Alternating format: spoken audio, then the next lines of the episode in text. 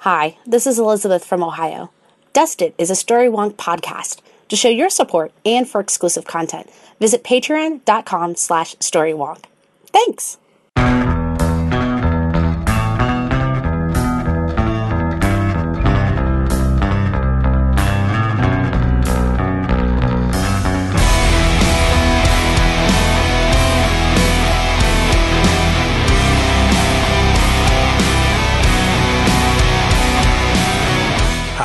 Everyone, and welcome to the show. I'm Alastair Stephens. I'm Lani Diane Rich, and this is Dusted, your And That's What It's All About Buffy the Vampire Slayer podcast. but what if that is what it's all about? Oh my God. What if it's always just being about the hokey pokey slash cokey, depending which side of the Atlantic you grew up on? Wait, slash what? Cokey, the hokey cokey. It's called the hokey cokey if It you're is- in Britain. It is not called the Hokey Cokey. No, it's called the hokey pokey because you're an American, and I don't know. heard about that. weird, obscure transatlanticisms. That's what you come to Dusted for, and peripherally some discussion of Buffy the Vampire Slayer this week. We're discussing episode 18 of season 5 of Buffy Intervention. This episode aired on April 24th, 2001, and is written by Jane Espenson. We last saw Jane's work in episode 15 of season 5, I Was Made to Love You, and her highest ranking episode on the big list is Checkpoint, which was co written with Doug Petrie and holds on at number 3.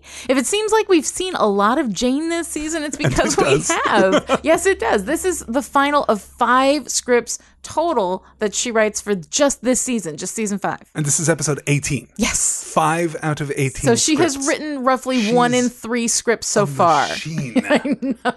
And it's interesting, of course, looking at this episode that we see one of Jane Espenson's trademarks. No, not the humor, though that's here in abundance. Mm-hmm. We see her ability and her desire to reference her own prior episodes of Buffy.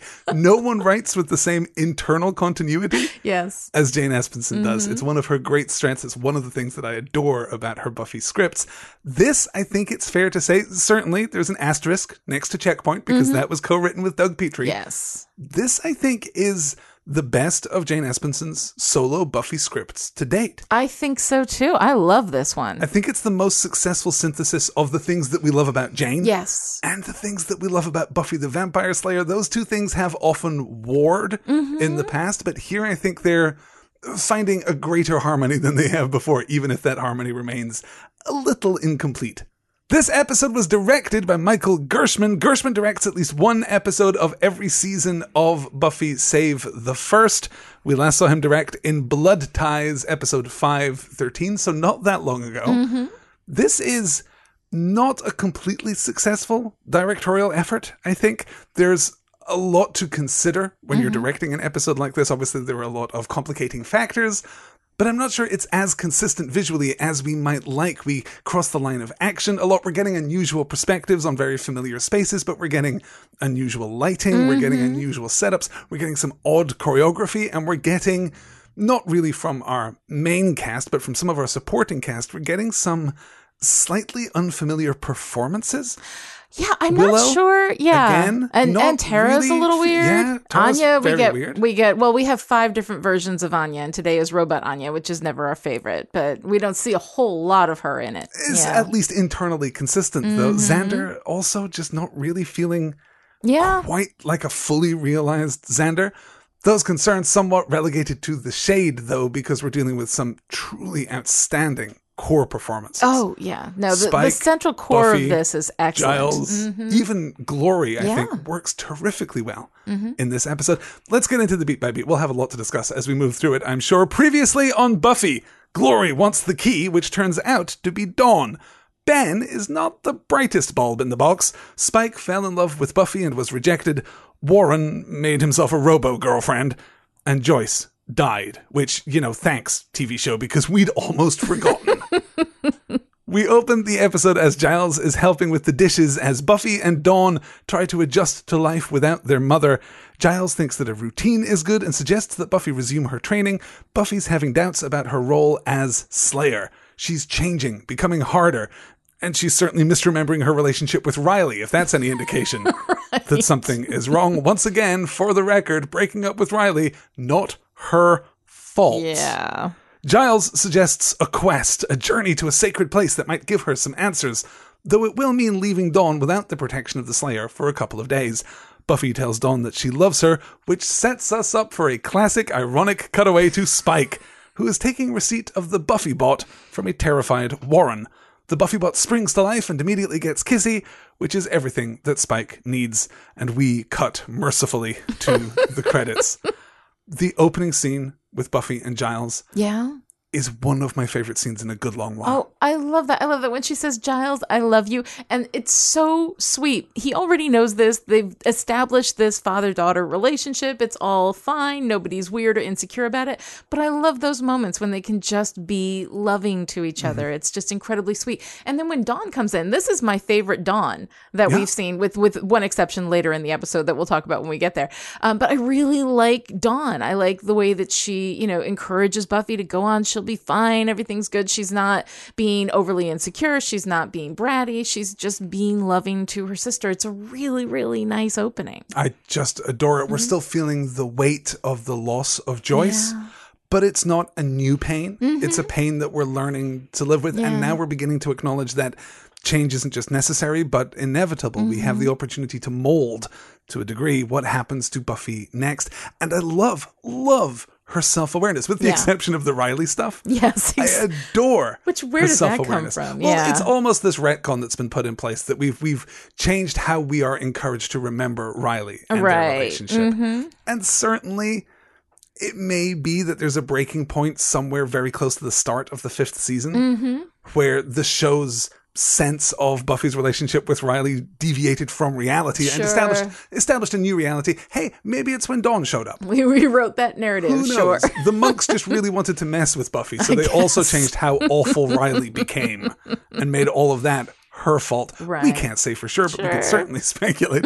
it's a really, really strong opening. It does give us, of course, one of our regular Buffy cutaways. Yes. We get that ironic Weird subversion love of is better than no love at all. And then we go straight to Spike. Yes. Mm-hmm. It's a slightly contrived line in the first place. It Mm-hmm. doesn't quite feel like something Buffy would say, but it sets us up for the cutaway. We're not going to have an opportunity to talk about him later in the episode, so by all means, what do you think of Warren?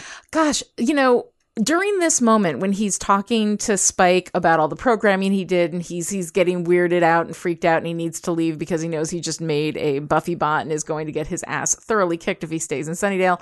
He's in the middle of this moment and he has this creepy little laugh about the sexual programming that he put into the Buffy bot. Um, and as that happened, I thought, God, Warren is just the creepiest little weaselly like He- jerk. Yes, language fails you because Language he is fails me. so completely He's so because I'm trying not to swear because I know people listen to this with their kids. Um, but also like at that moment, I thought Adam Busch in the role of Warren is perfect. Oh, yeah. he's so good at getting that that creepy greasiness across. I just love it. No, he's fantastic. Mm-hmm. It is weird that he just disappears from the episode at that point. Yes. it feels strange that we don't circle back around to him in a way. well, that he doesn't have consequence, but then again, he's running away from the consequence. So fair enough. Yeah. I'm not sure how far you would have to run to get away from Buffy after creating a robot version of her. Quite far, I'd imagine. Yes. He does feel ultimately, though, like one of the loose ends Mm-hmm. that, that don't get quite wrapped up at the end of the episode. Mm-hmm. We'll talk about that when we get to it, because after the credits, Glory is feeling the pressure of sharing a corporeal form with Bright Bulb Ben. They're on the clock, and the only clue they have is that the key is a human connected with the Slayer. Glory dispatches her minions to find out more. Buffy and Giles, meanwhile, take the Giles mobile to the desert. That is not the kind of car that you want to take on a cross country trip through the desert. It is really lucky that this sacred place, this ancient place of wisdom and vision questing is, you know, 20 miles outside of Sunnydale now. It is very convenient. Really convenient for Conveniently Buffy. located to the Hellmouth. One would imagine wildly inconvenient for every other Slayer in history. How many of them actually made the commute Well, out to Sunnydale? But this is also like a vision quest. It is very possible that there are a number of these like holy places around the world, and It's like a franchise go- operation. Well, sure, it's like a Starbucks. There's one in every corner. Yeah, but you really make your money on the Vision Quest t-shirts. That's very true. Giles has to give up his formal guardianship of Buffy so that she can be led to the sacred place. Buffy makes fun, but novelty dances are one of the few perks of being an ancient shaman. it's cute. It's classic Jane. I, I There is no that. need for this. There's no need for the metaphysical conceit that, that mm-hmm. Giles has to give up whatever formalized guardianship he has over Yeah. Buffy. Also, newsflash, Giles has some kind of formalized guardianship of Buffy. There's some kind of sacred bond between the it. two of I like the ritual. I like that he has to hop inside and hop outside the circle and then like shake the little gourd. It's really, really cute. Yeah. But I especially love that moment where Buffy just deadpans, and that's what it's all about. And it's just perfect. It's so cute. And the thing is, I think this is where we see this synthesis. Jane often goes for the really funny punchline Mm-hmm. at the cost of whatever the emotional moment is. But this is a really funny punchline that is also a great character beat. I really love it. Yeah, it is the kind of thing in the past that I've been critical of when it comes to Jane's writing, but in this episode, I think it works really beautifully. It's unnecessary, but it's genuinely funny, and it does give us a new perspective on what really matters here, which is not the ritual, but the relationship. Absolutely. Yeah. I love that mm-hmm. stuff. Spike, meanwhile, is putting the Buffy bot through its paces. Luckily, it's been programmed with a modified form of Asimov's three laws, and the sexual tension is just really uncomfortable and bad. We have to talk about the Buffy bot. We have to talk about the creation of this sex toy. yeah. We have to talk about Spike as a genuinely vile person. Yes. hmm This is really troubling stuff, right? The creation of the Buffy bot, the simulacrum of Buffy, it's different, I think, when Warren creates Amy. He creates, if you like, an original person, even if Amy is supposed to be a synthesis of characteristics that he likes and Right. admires and desires in other women. He's not copying someone. hmm So I guess metaphysically, my question is to what degree is Spike committing a sin against Buffy by boinking the Buffy bot?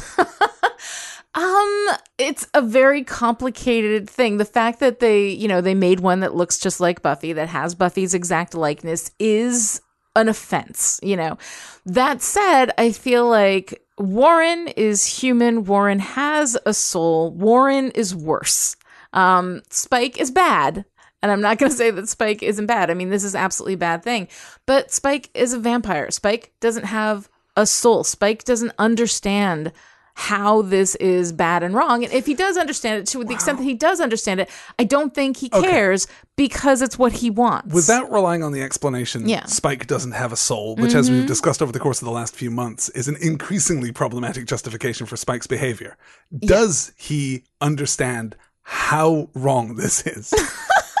yeah, think so. Okay. I think so. I think he just doesn't care because these he's been tossed out of the Scooby Gang. He can't have any contact with Buffy. This is the only way that he can be with her. And I think that in a very immature way, he believes that this will solve his problem, that he will be able to be with this Buffy bot and that all he wants from Buffy is to possess her. I don't I think that he I think that he knows he's in love with her. I think he doesn't understand what love is. And I think that we see him sort of wake up to that a little bit in the process of this episode.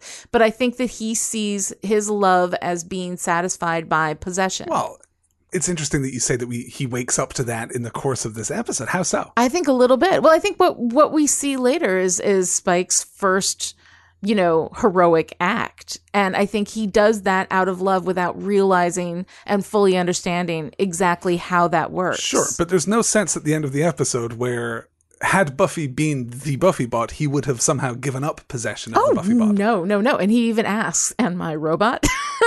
so, I mean, he's still Spike. But yeah. Yeah. I think that there is. I think that there's more to Spike than even Spike understands. This to me is really problematic. I do think that there is more to Spike. I do think that he has untapped and unrealized depth. Mm-hmm. But all the same, this is not just functionally repugnant. It's not just repugnant, gross, and obscene in all the obvious Mm-hmm. Gross ways. and obscene. Yes. this is something far worse than that because what he's doing isn't just co-opting Buffy's appearance. Mm-hmm. He's co-opting Buffy's identity. And it feels uncomfortably close to some kind of rape by proxy. mm-hmm. He's specifically perverting who Buffy is. I- I'm made really uncomfortable by the Buffy bot in I think episode. you should be uncomfortable. By the Buffy bot. I think if you're not uncomfortable about the Buffy bot, that But if you know, you're coming at it from a yes, it's uncomfortable, but oh, that's Spike. well, no, and I'm uncomfortable in that. No, this actually comes very close to, to breaking my my sympathy for Spike. I'm not sure that my empathy for Spike increases in this episode in aggregate. Mm-hmm. Yeah. because yes, he does something that from certain perspectives could be construed as valiant, Mm-hmm. but at the same time, what he's doing with the Buffy bot is. It feels like it's across a line, but it's very difficult to to pin down exactly wherein it's- its badness lies. Right. I think it's really important that we have the Buffy bot because what he does is, I don't think from some perspective, I think it is absolutely a heroic act, an act that he does not to be heroic, but because he cannot be otherwise, because that is Spike. He is Spike because he cannot be something else. This is what he is. And he is at the same time that he's being heroic in this episode. He is also slimy and gross and obscene in other ways. And I think it's really important, especially for people like me who love Spike and desperately, desperately want him to become something better than he is. You know, it is really important for me personally in this episode to have something so incredibly gross and obscene so that I don't forget what Spike is at any moment. I cannot be in this episode and be completely like charmed and swayed by, oh my God, look how much he loves Buffy. I love that he loves Buffy that much, so much so that he would do something heroic, not in trying to get her or trying to win her back or anything, but just simply because he cannot stand to see her in pain. Um, I love that expression of love, but at the same time, we have this incredibly sick and twisted uh, thing that he does, which I believe he knows and understands to be wrong, but doesn't care about how it's wrong or the ways in which it is wrong because it is giving him something that he feels he needs. Um, so it's incredibly selfish. It's incredibly wrong. It is gross and obscene. At the same time, in the same person, we have somebody who can express love in this this kind of pure way, this way that is essentially unselfish. Purity is an interesting question since Well, Glory gives us a strong perspective exactly, on that he is purity impure. and impurity. Yeah, no, No, he he's is. a big he's a big honking mass, and I will be the first one to say so. I love the complexity that this episode gives us into into everything that is Spike. No, there's certainly complexity. Mm-hmm. I'm just not sure. I'm not sure how happy I am with the resolution of the episode, honestly. But I guess we'll talk more about that when, When we, we get, get there, there. because there are contextual considerations. As Giles performs the ritual out in the desert, Buffy follows a mountain lion, finally rediscovering a familiar looking patch of scrubland. Tara has warded Xander's new apartment to keep Dawn safe, though not safe from temptation, as Dawn steals a pair of earrings, and we see Jinx linger outside. Spike gives the Buffy bot an unwisely broad instruction to just be Buffy. It's like he's never seen a science fiction series. and we cut away to Willow, who is being stalked by one of Glory's minions, too. And then, as Spike sleeps, the Buffy bot goes on patrol.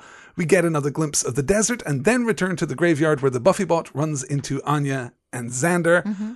It all feels a little breathless. It is. It's it's really frenetic. We're cutting rapidly and we're putting our attention in weird places. Mm-hmm. When your episode feels this crowded, particularly I think in its first half, it settles down Yeah. Mm-hmm. once we arrive at a stronger through line. But the first half feels crowded. And I like Willow, Mm-hmm. but I don't necessarily need Willow's funny jokes to her classmate who is borrowing her notes Yeah. It doesn't feel like it necessarily earns its place, Mm-hmm. particularly when we're cutting away from the A story, the B story, the C story to this, the D story, and then back again. Mm-hmm. Yeah. It all just feels a little. Well, I think all crowded. of this is to show that the minions are spying and trying to find the person that Buffy is protecting, um, so that they can figure out who the key is. Yeah, but that ultimately isn't going to be necessary. It's not essential that that happens Right. because what we track is Spike. Mm-hmm. And it would be okay if we just had the minions showing up at Spike's crypt later. We saw Glory dispatch them. We don't necessarily need to have a shot of All you need is the fight where the Buffy bot protects Spike, Yeah. and that's all you need the minions there for. Yeah, exactly. Yeah. Mm-hmm. They need to be present for that. That's the pertinent piece of information. And then when they show up at the crypt because later, we will presume they've been watching everyone. exactly know? Mm-hmm. right, particularly with a line of dialogue. So from there, we cut to the Buffy bot with Anya and Xander. Her programming isn't sophisticated, but it is at least sophisticated enough to impress Anya. Spike arrives and tries to cover for the Buffy bot, and then they're attacked by the world's most convenient group of vampires. They get to the slaying, watched by Glory's minions, and then part ways. The Buffy bot has apparently been programmed according to the faith school of post slaying sexy times. And when Xander realizes that something just isn't right with the Slayer, he and Anya backtrack just far enough to see, well, technically, just far enough to see Spike engaged in some very high tech and self indulgent masturbation. Yeah, I guess you could call it that, definitely. Okay, now here's a question for you. Um, okay, two weeks ago in their timeline, maybe three weeks ago in their timeline, uh, we had a robot come to town and uh, she looked like a normal girl and she talked, you know, kind of like a normal girl. She had super strength, but everybody instantly, immediately knew she was a robot. Yeah. That was the whole thing was that everybody knows she's a robot The point is how the obvious joke it is, is that exactly April was a robot. yes. Exactly. And April was arguably more naturalistic than Right. Mm-hmm. Buffy, than the Buffy bot, I should say. Sure. And of course, our heroes didn't know April and know Buffy really rather well indeed. right. Yeah, I don't like that. And we've had body us so possessions before. We had, you know, Giles was a feral demon, and of course, Buffy looked right into his eyes and knew Mm-hmm. immediately. Uh, Buffy was taken over by Faith. Nobody knew, and that was a bit of a problem. So I think that there would be a little bit of sensitivity that if Buffy is acting really weird, they would start asking questions about whether that's really actually Buffy. But it seems like nobody has that. Particularly when Buffy's supposed to be out of town. The Yeah. justification for this contrivance does bother me. Yeah. Yes. We just about get away with it in this episode because Mm-hmm. this is a lighter, more farcical episode Yeah. of Buffy.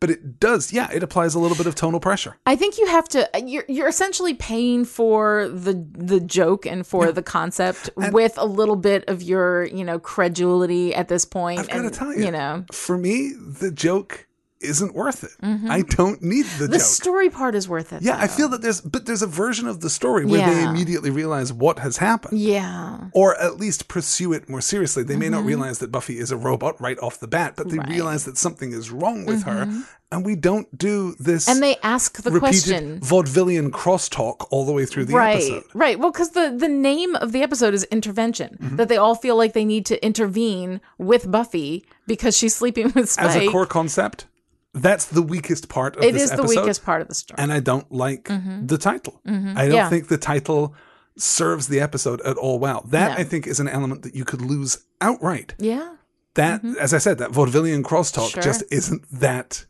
good and it does it, It does challenge our enough. understanding it doesn't Yeah. Mm-hmm. outright break our understanding of the world i think and there are some moments Yeah. when it all comes into alignment and it works really quite well i think I'm not sure that you really want to lampshade the fact that Anya, when written by Jane Espenson in particular, is frequently robotic. yeah, yeah. But how's your money? Fine, thank you for asking Yes. is at least a funny, punchy Mm-hmm, joke.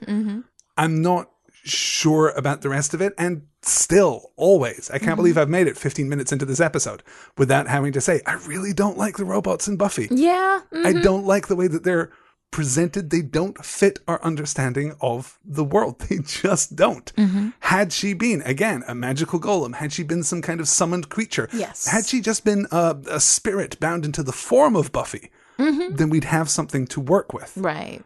but the robot aspect is remains problematic for me. That is just a hurdle that I can't I can't get past. I would say that it it works better for me than most of the sci-fi elements in Buffy have so far, and because I like the narrative places that we go with the Buffy bot, um, in this episode, Yeah. as starting with this episode and moving forward through you know for the rest of the time that we're going to see the Buffy bot hanging around, um, I actually really do like that enough that I'm willing to to pay for part of the world building for me with it. You know, I think that's absolutely Yeah. fair and I think that's true of this episode in general what separates this episode from some of Jane's less successful Buffy Mm-hmm, work is that this script turns out to be more than the sum of its parts. yes. hmm And I think it is unified around that central core Mm-hmm. in a way that Jane's scripts oftentimes aren't or aren't sometimes completely. Sometimes it it becomes more about being funny than it does about telling the story, and I feel like we've we've jumped that hurdle in this one. I feel like we really are Yes. telling the story we need to tell. Though,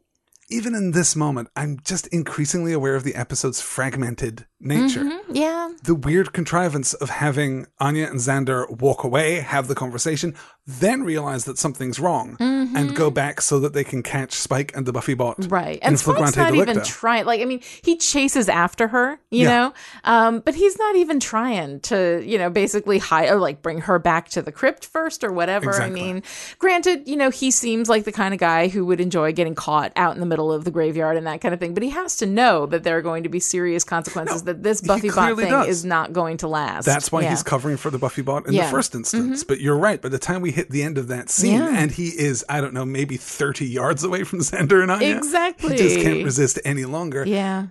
I'm just not sure that it that it works well enough to justify the core concept. Mm-hmm. Yeah. But if this is what we're going to get, at least ultimately by the time we reach the, the episode's final Mm-hmm. movements, we, we manage to drag all of this stuff together and make Yeah. it make it work. We get some semblance of It's worth it closure and Yeah. Mm-hmm. weight from everything that we see in this episode. Back home, Xander and Anya share the disquieting news with Tara and Willow. Justifiably concerned about the Slayer's mental breakdown, Xander goes to talk with her. We get a flash of the real Buffy out in the desert, and then cut to Xander's arrival at Spike's crypt. He says that Buffy has a lot of friends, and pretty much all of them are willing and able to stake Spike at a moment's notice. But their conversation is interrupted by Glory's minions, who knock Xander out and bind Spike, carrying him away. I can basically watch an infinite amount of Xander and Spike doing the thing that they do. Yes. it's really good. Mm-hmm. As soon as we get the Buffy bot out of the picture, yeah. I think the episode has a little more focus, has a little more shape. Mm-hmm. It works really well, and we get a sense that these minions are perhaps more capable than we've thought in the past. I yeah, mean, they're tougher fighters. Ben was able to stab Jinx and threaten his life just outright, yeah. but apparently it only takes two of them to take Spike down. Yeah. Spike, the who others- has been known to take down a number of vampires all at once. Yeah. Mm-hmm. All told, though, it works well enough. Yeah, I like it. I like the tension between Xander and Spike, though. That's that's what Mm-hmm. No, really makes always scene work for me. yeah. In the desert, Buffy talks with what may or may not be the first Slayer. Buffy is full of love, which leads to pain, which leads to strength, which leads to the dark side of the Force, or at least to Buffy's gift. We'll find out what that gift is after we cut away to the Buffy bot who talks with Willow looking for help in tracking down Spike. Willow does a little amateur psychoanalysis, but she's no match for the Buffy bot's very specific programming. Xander returns with news of the attack on Spike, and they resolve, for very different reasons, to go and rescue him. And back in the desert, Buffy is told that her gift is death. Mm-hmm. I like the Vision Quest stuff in the episode. Yeah. It does feel like maybe we cut back to Buffy one or two too many times, Oh, right. Mm-hmm. but I like it very much. I like how ethereal it feels and yet completely prosaic because Mm-hmm. Yeah. all it is is Buffy sitting there in her coat Yes. opposite a campfire. and yet it does have something disquieting about it. It does have something otherworldly about it. No, it does. Well, this is the place, of course, that she dreamt of Mm-hmm. in Restless, where she was talking with the first Slayer, and we kind of went through that whole understanding of, of you know, her power and and how far back it reaches and all of that kind of stuff. So it was it was kind of cool. It felt dreamlike. It felt like restless Mm-hmm. in this way, you know. Um, but I like this moment where she says, "Death is my gift," Yeah. you know. Um, and it's it's tough to kind of understand how how does she mean that? You know, Mm-hmm. she's like, if I have to kill demons, that's fine, but that is not a gift. What do we think know? of Buffy's emotional arc in this episode? Because we will ultimately kind of abandon it so that Yeah. Mm-hmm. we can deal with the, the issues at hand.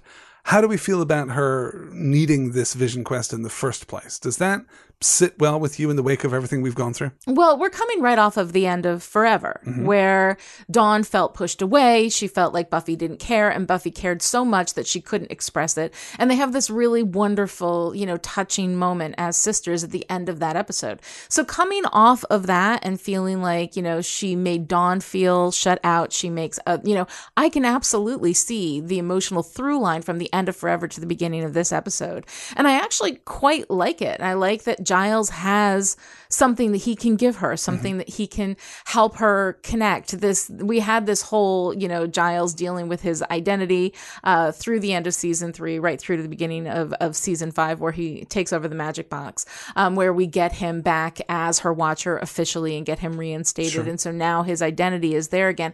But he's able to to give her things and to teach her things, which up until now he kind of hasn't been able to do that as much. So I think that it's it's really it's a nice kind of elevation of the work that he's doing with Buffy that it's not just about physically training and learning how to stake vampires and kill demons, but it's also about understanding the nature of her power and understanding herself better that he's helping her Yeah. on this sort of psychological space as well.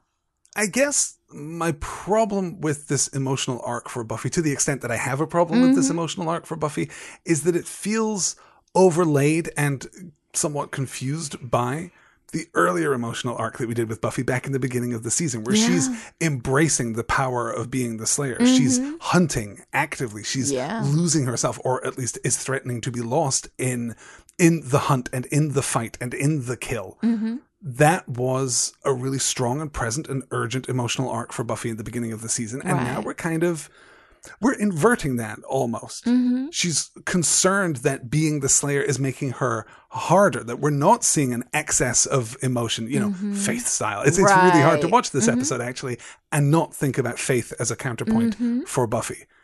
She's concerned now that rather than being consumed by the fire of the Slayer's life, Mm-hmm. she's actually being cooled by it. She's being hardened by it. And I like both of those perspectives. I like both of those interpretations. I'm not sure that the two work for me as well together as they do apart. Mm-hmm. How do you feel about that? Um, I think that in this episode, we're having Buffy interpret her experience in one way, but then she is told it is actually that she loves so completely, that she is full of love, that she has this ability to be connected to her friends and to her family and to the people that she loves, um, despite the fact that she is the Slayer, that it's not taking that away from her, it's actually intensifying it. So for me, it feels like we have Buffy sort of embracing this narrative, which she got from Riley, about how she's so hard and she's so removed and she's so distant. But in reality, she is completely connected, you know? And I actually kind Yeah. of like the inversion of that. And I guess that's an element that we've seen before, all the way back in the prom. We mm-hmm. alight on the idea that Buffy, so full of love is she, that she is reaching out and protecting and, and guarding and improving the lives of the people around her. Mm-hmm. I guess it's just that beat back at the beginning of the season. It's that short lived arc at the beginning of the season where she was maybe a little too in love with being the Slayer. Mm-hmm. But we didn't really develop that as fully as we could have done. And now we've replaced it. Yeah. Does it feel as though we've just changed our mind about the story that we're telling, or that we're I feel more like it's evolved. I feel like her, she, after sneaking out of bed, going out to hunt, feeling her entire, you know, Slayer reality sort of overtaking her life, that's when she goes to Giles and says, I need training. I need to understand this. And so ever since then, she's been trying to understand it and trying to be more connected to it. And through that, she's afraid that she is distancing herself because she lost Riley, because Dawn felt shut out. Um, and she's trying to deal with that. So I feel like it is, it's the same thing. It's just like an evolution on that line. it just doesn't feel entirely fully consistent, Mm-hmm. Yeah. Mm-hmm. perhaps, because there's clearly a parallel between Buffy enjoying and seeking out the rush of the hunt and the kill, Mm-hmm. Yeah. and Riley going to vampire prostitutes downtown so that he can have his blood drained. I mean, that desire to feel. Mm-hmm. Should draw in a weird way Buffy and Riley closer together, even if they can't actually be closer Yeah. together. hmm But we kind of didn't draw that comparison. We we didn't draw that parallel. We sort of shifted our could. focus on it. And I feel like we did shut down the idea that Buffy was engaged in, in the hunt, engaged in, in the heat and the fire of being the Slayer. Now we're preoccupied with the opposite of that. We're preoccupied with the, the, the coolness and the distance of being the Slayer. And again, that's a perspective that I like. It's a perspective I'm interested in and engaged by. I'm just not sure how it all hangs together as a season arc for Buffy. Mm-hmm. Perhaps it doesn't, which would be okay too, honestly. Before we move on, then, the scene with the Buffy bot and Willow. yes. Good, bad, indifferent. You are my friend. You are recently gay. Willow, of anybody, of Yeah. all of them, Yeah. would have noticed that something was wrong. Yeah, particularly when Yeah. the caption in the Buffy Bot's little Terminator Vision screen is "good with computers." Yes. it would be nice Mm-hmm. if Willow, of all people, Yeah. but then I'm not sure that we're not supposed to feel as though something is weird here, that something is wrong Mm-hmm. here, because of the insistence on that relationship. Yeah. You are my best friend. Yes, I am. Mm-hmm. We do that twice in the span of, I don't know, a minute long scene. Yeah. But she's obviously not. Mm-hmm. Because if Willow were as connected to Buffy as she's been in the past, Mm-hmm. she would presumably realize that something was wrong here. Well, especially because this is not the first time that something like that looks like Buffy has not been Buffy. Right, exactly. You know, um, so that's what I think. uh, The fact that they didn't immediately figure out it's a robot is less annoying than the fact that they didn't know that it wasn't her on some level. You know, that they that they were looking. I would have been more interested if they were like, okay, let's figure out what she is. What is going on here? And you know. Uh-huh. if you don't want them to figure out that Buffy's a robot until the end of the episode, that's fine. That's a choice that you can make, but you probably want to lean away from you it can't play the Buffy's a it. robot so hard. Yeah. Yeah, Mm-hmm. not without again challenging our understanding of these characters of this shared universe, challenging our understanding of, of what is if real she'd gotten hit in the head, if something had happened Sure. that would make them, yeah, some kind of explanation that they could be wrong about, but would still at least show that they recognize that this is not our Buffy, you know? Now, though, the episode has its shape. Now we have our unifying thread. Let's get into it. Spike is taken to Glory, but he can't be the key. Glory can't even feed on vampires, which raises some interesting questions about what she's draining from the people she's draining. He may not be the key, but Spike is definitely precious to the Slayer, or to the Robo Slayer, at least. Glory throws Spike across the room, then back onto the bed, where she thrusts her finger directly into his chest Oh my God. as one of the most casual and disquieting demonstrations of Glory's power, of any character's Mm-hmm. power, this is way, way up there. Oh gosh. That yeah. is a horrible moment. It is. It really is. And you can feel, you know, just the the grossness of it. You know, I mean, it's it has this very visceral sense to it that even when she's beating him up and throwing him across the room, I don't feel that that visceral ugh that No. I do when she sticks her finger in his chest. Nothing Yeah. else has that sense of of primary and personal invasion. Yes. So, of course, and I don't want to be that Freudian guy, but it's interesting that Spike has also been unwisely penetrating throughout Yeah. the episode so far. so karmically, he gets a little back. Feels as though there's there might be a karmic element some kind of connection. Sure, I, I would sure. Uh-huh. I would be certain that some element of that was in Jane Espenson's head when she wrote discussion that scene. Discussion in the writer's room at this point. at yeah. least Mhm. it is really powerful, really, really tough to watch. Yeah. Claire Mm-hmm. Kramer is fantastic as Glory in this episode. This is, for me, hands down her best performance. Yeah. And Glory gets a complexity. We don't ever, even in the most adverse of circumstances, we don't drive her to that shrieking, crazy, Yeah. Mm-hmm. ranting version of Glory that we've had. She manages to embody that, yes, but she manages to keep it anchored. She manages to keep it present and focused on Spike, which makes it all the worse. It's all the Mm-hmm. more terrifying. I think she's genuinely great. Really How does her performance work for you? Well, you know, I always love Claire Kramer as Glory, and I think that she is fantastic. I love her in this episode. And I think that you're right that her having a very clear goal, something that she really wants in the scene. Something immediate that is present, so she's not just ranting at her minions. Exactly, she can actually be focused. She's yeah. actually in pursuit of something. And this is one of the things that we talk about as writers how important it is for your character to have a goal, how important it is for all of your characters to know what it is that they want. And when an actor has that, when an actor knows what it is that this character wants, they are really able to do interesting things with those characters that in a less well formed scene they may not be able to do. So now here we have Glory, who has been, you know, kind of wandering around Sunnydale, you know, making snakes talk and all that kind of stuff, but not as clear and focused as this up until now, and not as essentially malevolent Oh, yeah. until until right now. There was that moment when she shows up in Buffy's house and says, "I'll kill your friends, I'll kill your But sister." then, you it's know, that playful. but it's the swagger. It's fey, not the yeah. yeah. And she still has all of this time where she's letting things play out. It's also very smart of the show to pair Glory with Spike. oh yeah, to give her a vampire to beat up on because Mm-hmm. we can feel less bad about that. Honestly, we know that Spike is superhumanly strong, superhumanly resilient. We know that he will bounce back from pretty much anything. So they get to take it further. and that as a vampire, I mean, he can simply withstand more Oh, yeah. darkness than than a human who had been through something like that. I mean, a human wouldn't have survived it. Sure. But yeah. Amazing makeup job throughout. Oh, too, it's beautiful. Spike. Just Yeah. really, really tough to watch.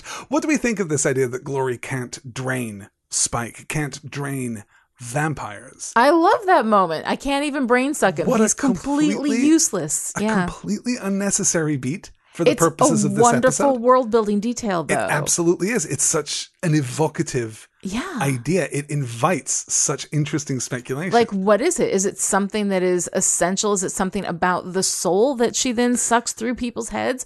What is it? Yeah. Does the soul keep whatever it is fresh? well, it reminds me of Angel trying to give Buffy CPR. He Mm-hmm. Yeah, can't and do he it. can't because he doesn't have breath. Mm-hmm. He does mechanically have breath. That's been demonstrated countless times throughout Buffy the But he can't Slayer. perform CPR. he can't Right. because there's something else there. There's, There's some something. There's some component. There's some- spirit of something that magical is soul dependent. yeah. Yeah. in order to give people life. So I Yeah. find that I find that fascinating Mm-hmm. because Spike is not crazy. He's Yeah. not insane. hmm But this notion of impurity Yeah. is a really, really interesting Well, one. I mean, the purity as it relates to the key, that in order for the key to be in physical Right. form, it has to be pure. But we're drawing this comparison. Right. She then says specifically that vampires are innately impure. Yes. And she can't even feed on And him. she can't and even it's very feed on tempting him, because right. Mm-hmm. of that that contrast to speculate that perhaps that's the reason that she can't Yeah, maybe. feed on him, that Mhm. she can't drain him or or other vampires. Right. Interesting.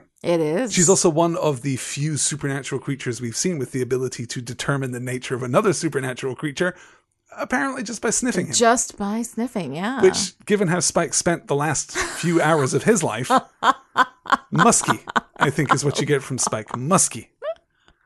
At Buffy's house, they gear up for the rescue of Spike. For a bunch of people who immediately recognized a robot a few weeks ago, they are cheerfully oblivious. But that's when the real Buffy returns to face the blame and the accusations, only to run into the Buffy bot and the truth. That, though, can wait. Right now, we have to find Glory, who's currently torturing Spike. I like the immediacy of the justification here. I like the way that we handle Buffy's mm-hmm. motivations throughout the episode. We actually keep her focused. Yes, the Buffy bot is a huge problem, yes. but it is not a problem for now. And I like that. It Oh, works yeah. Really well. I love the performances. Sarah Michelle Gellar comes in as Buffy. Just stunning. and they're like, "How was it?" She's like, "Death is my gift." You know, it's this is wonderful She's great deadpan as Buffy. and as and the as the bot. Buffy bot, She yeah. is fantastic as the bot. When the bot comes down and you see the two of them next to each other, Yeah. and there are these performances, they feel like separate people. It is crazy. There is one small problem Yes. in that regard. Mhm. Those listeners who have also followed our podcast, The Scot and the Sassenach, in which we discuss Outlander, will be familiar with our conversations about Claire Fraser Community Theatre. The protagonist of Outlander is famous Yes. for being a terrible actress. Mm-hmm. She cannot lie, she cannot dissemble, she cannot pretend. Mm-hmm. And yet, from time to time in the show, Yes. the show will forget that she's a bad actress because it turns out that the character is being portrayed by someone who is a terrific actress, mm-hmm. Caitriona Balfe. Is it now canon that Buffy is an exceptionally gifted actress and mimic? Because she copies the Buffy bot to a T. Oh yeah. She has not spent that much time with the Buffy bot, but right. she manages to nail that mm-hmm. performance at the end of the episode. Yeah. Therefore, Buffy Summers, expert actress, yes or no? Well, yeah, but you know what? If you look at her at the end of the episode, I think that there is something. I think Sarah Michelle Gellar is doing something subtle with the Buffy bot Mm-hmm. that isn't exactly Buffy bot, but it is enough that it fools Spike until she touches him. And I love that. I think it is it is brilliant. She brings this extra level to it that I think that you somebody who looked at that and said, "Oh, I knew instantly that was Buffy and not the bot." You know, um, I, I think that you could absolutely see that in her performance. It's incredibly subtle, but it's there. So I think that Sarah Michelle Gellar is so good that she plays Buffy Bot, she plays Buffy, and she plays Buffy as Buffy Bot, all three differently. Yeah. It is so incredibly brilliant. It is just a shame that there is not a wall in her house that is just filled with Emmys because she is amazing. Uh, there's still time. Uh, As there I've is said still before, time. I still believe. Girlfriend's still young. I still believe the career-defining this performance work- is ahead of her. Oh God, No, I hope somebody writes great. something worthy of her soon. I would love to see her doing work at this level again. people who could, but No, there aren't, I would yeah. very much like for someone extremely talented to write something extremely good for Sarah Michelle Gellar. She would be amazing. what do we think of the extended reveal here? The some might say painfully drawn out reveal here. it takes us a long time Yeah. to grind through the mechanics of Buffy arriving home, running into the Buffy bot. Well, and that, that Willow the has just told the Buffy bot to go upstairs and get changed, which is another thing, so that we can explain why when Buffy comes in wearing a different outfit, they still think it's her. But then when Buffy bot comes back down, she's still wearing the pink dress, changed. I know. which is you know for for uh, you know like a robot who has one thing and that is to follow orders. You know, like, What's weird about that moment to me is that it's Jane doing something that Jane very rarely does, which is passing up the opportunity for a gag. yeah, mm, Because she could make the Buffy bot come back downstairs wearing anything. exactly, Anything. which would have been fantastic. this could have been a fantastic tour of all of Buffy's worst costumes from the first season. oh my god, that would have been amazing. We could have seen some old favorites Mm-hmm. again, but no, instead we, we handle ourselves with a little more restraint. It's Yeah. a decent enough scene. Mm-hmm. I think by this point in the episode, it is actually just played out. It's actually just done. I think we've got everything from it that Mm-hmm. we can possibly get from it. And I kind of wish that we'd maybe inverted some of our structure here, that we maybe Mm-hmm. had this reveal a little earlier in the episode. We could have spent more time or allowed more time to pass in the tracking down of Glory Uh-huh. right. hmm and had Buffy come to terms with the truth of the Buffy bot a little sooner in the episode, so it doesn't feel quite so extended. Yeah, it feels like we invest a lot in this joke for this payoff, which at that point really isn't that much of a payoff. And it also, I think, undercuts the capability of the Scoobies. That that that Tara Tara, who knew Yes. That Buffy was The was only Faith one who understood. Yeah. back yeah. in the you know like it just seems to me like she would know they would know anya who has lived for 1200 years and This seen tons of things anya would know It's willow the Buffy would bot. know It's the fact that it's a robot. It's Yeah. the fact that it's a mechanical contrivance. Mm-hmm. It's not magical. There is no associated spell. There's no associated glamour yes that is supposed that to would trick make the people around like her. buffy Yes. right That mm-hmm. would be great if we had an extra magical justification for why this is See, unfolding the way it is. I don't it is. mind it being a robot. I mind that they didn't know, and I would have, I would have enjoyed a joke where they all come up with these different ideas as to what the Buffy Well, we bot do is. get a hint of that. We You get a hint of that from Xander. They're Yeah. both Buffy, They're both Buffy. uh, bringing us back to the replacement, of course, and Right. Mm-hmm. Xander's own experience of being, of exactly being switched into two different exactly bodies. which you know we could have had so many different things that they've gone through things that they've experienced and it would be funny especially with a robot having been two weeks ago if that was the one thing they didn't think of in order to do that, we would have to openly acknowledge that Buffy isn't just acting unlike herself, but that there is actually something wrong. Mm-hmm. And that's difficult given the shape of the episode. It's Yeah. kind of still a little pulling against itself as a story. a but little bit but i think it i think it's worth it in the end broadly, yes, it Yeah. Mm-hmm. absolutely works. I, I do think it takes us maybe a little bit too long to get there, yeah but it, it does work. yeah Buffy and the others, meanwhile, are investigating the spot where Buffy killed the snake demon, a spot presumably close to Glory's hideout. Spike, meanwhile, is bloodied, but he's not above a little misdirection, and let me tell you, Bob Barker is nobody's key. he insults Glory so much that she knocks him clear out of the room, then manages to make it as far as the elevator shaft. Glory's minions are about to recapture him when Buffy and Xander appear. They fight with Giles and the Buffybot joining the fray, but the Buffy bot saves Giles and takes a blow to the head that leaves her fried. The battle over, they return to the magic box. we should, because inexplicably we haven't, mm-hmm. credit James Marsters here. Amazing work, even Yeah. by his usually very high standards. Yeah, he's incredible. The ability that he has to convey such a complicated character. And and the look on his face you can see so much of what's going on inside of him. He has this ability to just with a look with a glance with something in his eyes um his ability to kind of subtly express things is so beautiful. Also, to engage in a kind of of robust physicality Yeah. that we haven't seen from Spike much lately. Right. He hasn't mm-hmm. had the opportunity to to really engage in the action sequences. yeah So seeing him hanging from the ceiling, you're reminded, yeah, wow, Mm-hmm. he's got a real presence to him. He's got a real sense of, of physicality to He's him. so good. And the way that. Oh, he is just completely wrecked. You see him struggling to get into the elevator. He pulls the thing open, falls down into the shaft. Um, it is really, Yeah. really good. It's a weakness that is anchored in an absolutely unforgiving Yeah. strength. Oh, yeah. And that's exactly what he needs in this episode. he needs This to communicate character, I don't know that. anybody who could have pulled it off the way that I think the It's reason Buffy really and good. Spike are what they are is because Sarah Michelle Gellar and James Marsters are what they are. To what extent is the final showdown in, I guess, the foyer of, Mm-hmm. of Glory's building disappointing? the minions to me are comedic relief. Mm-hmm. They don't. I mean, they're demons, so maybe they're tougher than they seem. Though the only suggestion we've had of their relative toughness was this Ben episode. stabbing one. Well, yeah, Ben stabbed, you know, uh, Jinx, but Yeah. never. We never had any sense of Jinx fighting, of Exactly. Jinx having any strength, or of Ben being in any way afraid of them. But then again, Because they couldn't hurt Ben Why because would he's Glory, right? But why Mhm. would Glory surround herself with physically powerful minions when Mm-hmm. she's, you know, the most physically powerful of all? She doesn't need that kind of of muscle. of backup, right? so I don't but know. it's not I like she has them around for their intelligence. So No, true, yeah. true. I don't really buy the minions as a physical threat. I don't like the way the fight is choreographed. Mm-hmm. Yeah. A lot of it feels scrappy. A lot of Mm-hmm. it feels messy.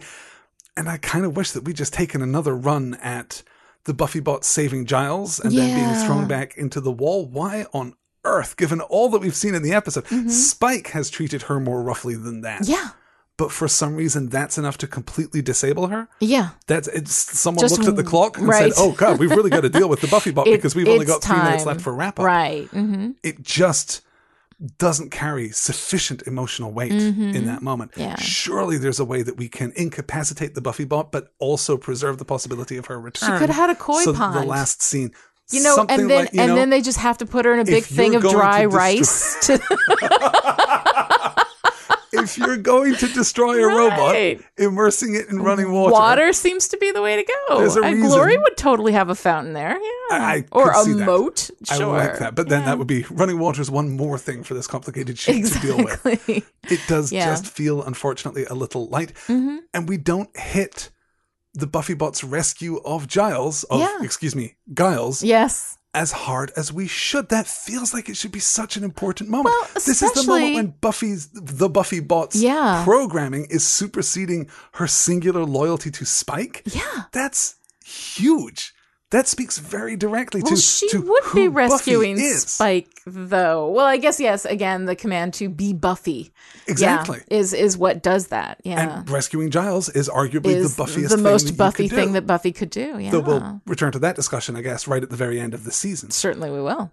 I wish that we'd made more of it. I think everything is there, everything is present. There's Mm-hmm. Nothing conceptually wrong with with any of this material, really, except that I just needed it to be to be more developed. I needed it to be Mm-hmm. more impactful, which is one of the reasons that I wish that we'd moved the reveal back earlier in the episode. If we just cleared up some of that cruft Mm-hmm. in the first half of the episode, some of the stuff that's enjoyable on its own terms, but but complicates things unnecessarily. If we Mm-hmm. could clear some of that out, comb through some of these strands, it would create a little more space at the end of the episode so that we could land this emotional beat. Oh, which is so essential. But unfortunately, is, yeah. Mm-hmm. we don't get a chance to say farewell to the Buffy bot or even really to recognize what it was that she died for. Yeah. We never really acknowledge that.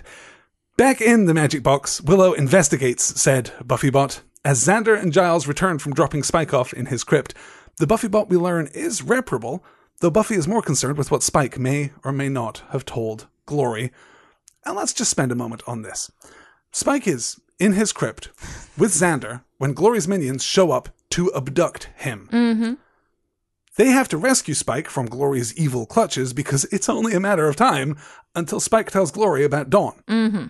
We rescue Spike and we return him to the crypt where he was abducted and leave him alone. And put a little bow on him with a note for Glory saying we left him right where you wanted him, right where you knew he was. Yeah. To specifically the one spot that we know that Glory knows to look for Spike. Exactly. I don't understand. I don't Spike understand should be chained up in Giles' bathtub again. or literally anywhere, else.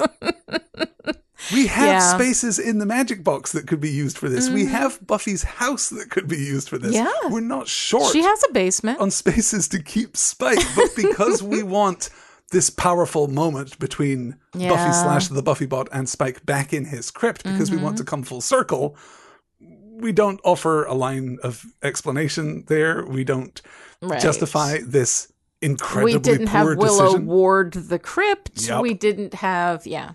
It's Yeah. No, I mean, honestly, I will tell you, as many times as I've watched this episode, I've never once, but I've never once asked that question because I'm so immersed in this whole Buffy Spike thing Sure. that honestly, I'm just like, yeah, okay, whatever. it's nitpicky, and Yeah. honestly, if I said that it ruined my enjoyment of the final scene, I would be lying. It doesn't at But all. it is something that you can question. But it is Yeah. Like, baffling. why? And when I Yeah. Mm-hmm. think, okay, where could we have put him that would have given us a stronger final scene? Yeah.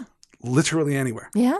Relocating that moment, taking Spike actually out of his element, out of the space that he shared with the Buffy bot, Mm-hmm. Yeah. Mm-hmm. and putting him literally anywhere would have been a stronger choice. Sure. Why not have him in the back of the magic box? Why not have him in the training room? there? Sure. A space where Buffy is more comfortable and more empowered than Spike is. There are Right. so many other options.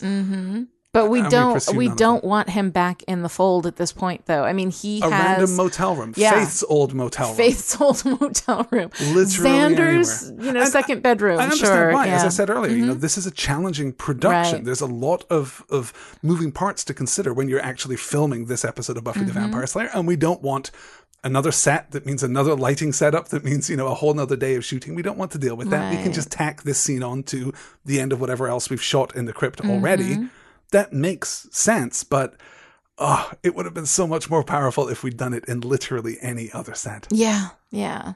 still Eh, no, I think works. it's it's real good. Yeah. We cut to said crypt, where Buffy, in the guise of the perky Buffy bot, gets the truth out of Spike. He didn't tell Glory anything, and he'd die before he let her learn the truth. Buffy kisses Spike a thank you for his sacrifice, then tells him that the robot thing was gross and obscene, but what he did to protect her sister was real, and she won't forget it. A really powerful moment Oh to god, end the episode. one of my favorite all-time moments in all of Buffy. I love this. It is complicated and I mean and it is it's gross and obscene, but yet you know, this was real and she's explaining to him, you know, that wasn't real. It's gross and obscene, but this is real. What you did for me and Dawn, this is real.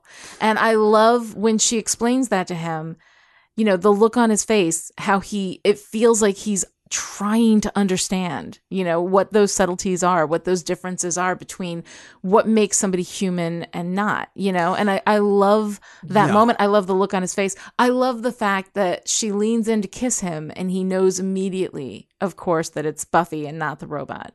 And when she walks away, he says, Am I robot? like he's going to get it back, which is another thing that I love from Spike because we know that that's, of course, a question he's going to ask, even though he knows the answer. Yes. I do have trouble Mm-hmm. with Spike in this episode. Clearly, it's valiant. Clearly, it's courageous. Clearly, it requires a great deal of fortitude and, and inner strength, Mm-hmm. characteristics that have often been somewhat lacking when it comes to Spike. Yeah. I admire his ability to resist Glory's torture, but at the same time, the robot really is problematic. Mm-hmm. Or actually, not at all. If he had had Warren create a robot, that would have been fine. I mean, it would have been gross. Yeah. But it would have been fine. Had he just had April as a plaything, Mm-hmm. that would have been gross in exactly the way that it was gross when Warren did it. But it would have been fine. But Yeah. Mm-hmm. layering Buffy's identity onto this simulacrum Right. and then deliberately abusing that identity in a way that he knows the, the real Buffy would not condone or countenance. That is, in some weird, indefinable way, that feels like a very intimate assault. Mm-hmm. And that for me is a difficult thing to reconcile with the rest of the episode. I'm not happy with where Buffy ends this episode. I understand where she ends the episode, but I'm not happy with it. It's not that the robot wasn't real, it's that the robot was a profound invasion of her privacy in, Right. in a really fundamental sense.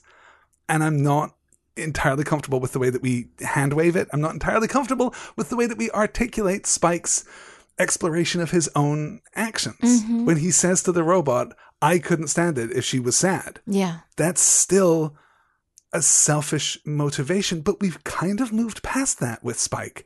He just doesn't like it when Summer's women take it on the chin. Yeah. He does have a real loyalty, mm-hmm. not just to Buffy, not just this romantic interest in Buffy, but we've just spent the last six episodes exploring his relationship with Dawn, mm-hmm. exploring his relationship with Joyce. There are personal connections here Yeah. that actually have nothing to do with his desire to either keep Buffy from harm mm-hmm. or to to get in her pants. I mean, Spike is a more complicated character than that, but here we're rendering him in fairly broad strokes. Do you think that's true? Uh, no, I don't. I think that he is incredibly complicated. I think that it is absolutely consistent with Spike that he would have a robot made. He is gross and obscene, but part of him, there are parts of him that also have the capacity to genuinely love and care for Buffy and for Dawn and for Joyce. I don't think it's impossible that, that Spike would walk some kind of line with mm-hmm. some kind of simulacrum of Buffy. I can kind of agree with that generally. I have specific problems with him having a robot version of Buffy, mm-hmm. given Spike's relationship with technology, particularly evil super science technology. the guy still has a chip in his head. And I get that But that's something that he and the Buffy bot can share. They can probably bond over Sure, that. Hey, sure. how's your chip? Pretty good, pretty good today, pretty good chip it feels as though that specifically is a weird a, a weird engagement for Spike. It feels as though that's an odd path for him to walk. But since we created robots as a part of the Buffyverse and we didn't create, you know, magical automata of, of mm-hmm. some other form, that's something that we I guess we have to overlook. But it does feel a little bit weird that that the Spike who was so preoccupied with the invasion of technology, the application of technology upon his essential nature, is now living in a not entirely dissimilar space. He's I don't engaging think in. Spike thinks that deeply. I don't think that he No, sees it as the I don't think he space. thinks that deeply either, but he does feel. He deeply. feels very deeply. That's yes. true hmm even before he became a vampire. Yeah. And I'm not convinced that that kind of, of imagery and of symbolism would be lost on him. Yeah. I think he has a strong sense of what feels right and feels wrong. So I don't know. You're right. Perhaps rationalizing it in exactly those terms. Yeah. That's not entirely true to Spike's character, but Mm-hmm. I don't think right and wrong are really the things for Spike that he would be concerned with. I think what feels good to him and what feels bad to him are the things that he understands, um, and that it is very much about him. And I think that the the incredible grossness of this robot um, is something that I like. I like that it's that gross. I like that it's that disturbing. I like that it's that bad because otherwise, I would be so completely in love with Spike at the end of this episode. Like, I would be so, I would believe in a better Spike, that he is a better man, that he can be a better man. But in reality, he's he's not. He's a monster, and he's always going to be a monster. simultaneously believe that he committed a selfless act. He has the ability to love, which I think is as much a surprise to him as it is to anybody else. I don't think that should be a surprise to literally anyone. has anyone. the ability to Spike's love in in- an unselfish way. Well, perhaps we haven't seen any demonstration of that yet. this episode I think so. I think yeah. No, this episode renders his protection of Dawn in selfish terms. Now, I'm saying, Yes. Mm-hmm. I think we've seen in previous episodes that that's not actually true. I don't think that we have to necessarily regress Spike to the point of, of selfish love. I and think that's how. Spike needs to see it. I think that I think that for Spike, he needs to define it in selfish terms. Well, then we should textually have some kind of counterpoint to that. Mm-hmm. I think that we could look back into the past. We could look at previous episodes and kind of infer a version of Spike that isn't motivated exclusively by the selfish desire for Buffy or to protect Buffy or to somehow save her from heartache and suffering so that maybe one day they can get together. I think he's proved, he's demonstrated time and again a pragmatic, flawed kind of nobility when he takes Dawn to the magic box. Yeah. He's demonstrating exactly that. He doesn't live by your rules, but he does, in fact, do what he believes to be right. Mm-hmm.